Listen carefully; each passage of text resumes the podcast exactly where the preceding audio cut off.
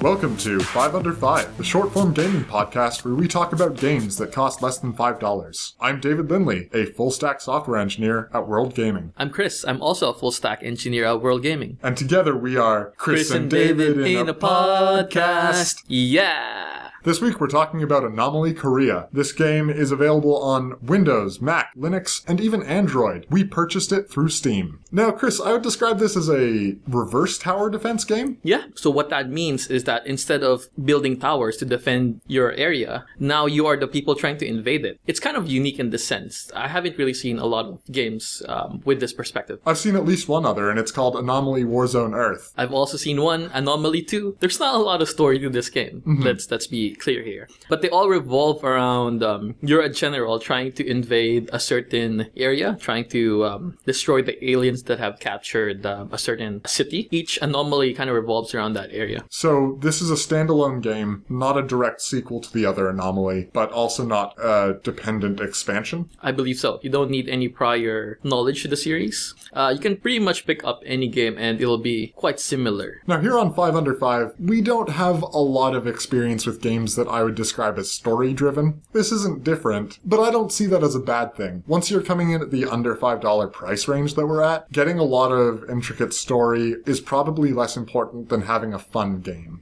Yeah, I definitely agree, especially with something like Anomaly where you can pick this game up um, immediately and you can just play it, whether that be uh, you purchased it on Android and you want to play it on the subway. It's really good in that way that you don't spend too much time waiting for cutscenes or any stories. You just go directly to the gameplay. Uh, if you're looking for something that can work offline, if you travel a lot on the subway, I think it's a perfect kind of game because again, it doesn't need to, it doesn't need any online functionality. You won't be blocked by anything, and then you can just pause it at any time and even like just restart the game. There's no penalty for for restarting a checkpoint. If you did try to play this on a phone or a tablet, I can't imagine it would do good things for your battery life. Yeah, that's as is with any sort of graphic intensive game. This is not like the biggest one, but it still has a lot of like 3D, has a lot of effects. It can drain your battery, so that is something to think about. What sort of phone do you need to run this on? Because it seems pretty nice looking for a mobile game. Um, I've only ran it in like semi-modern uh, phones right now, like the OnePlus, the Nexus 6. I cannot vouch for the performance on, um, let's say something like a Galaxy S3, something a few generations behind. So this won't work on my Nokia flip phone. Probably not. Hmm,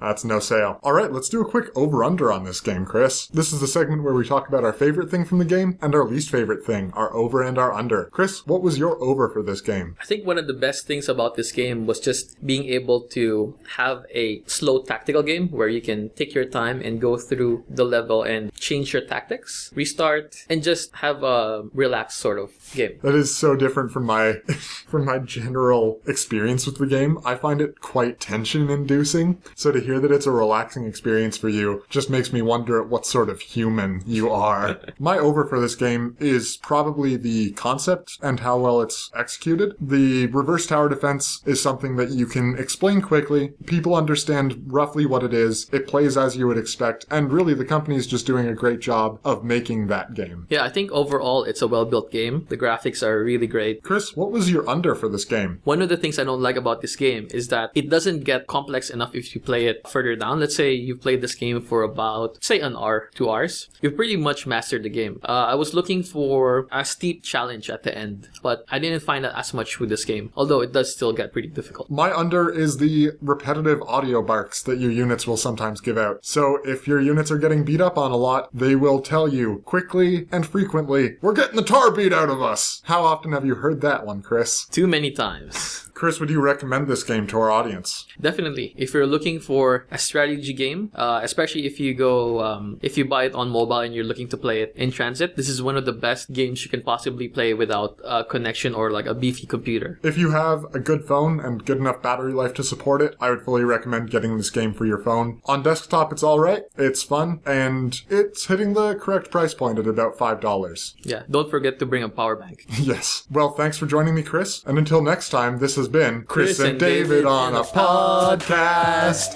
Yeah!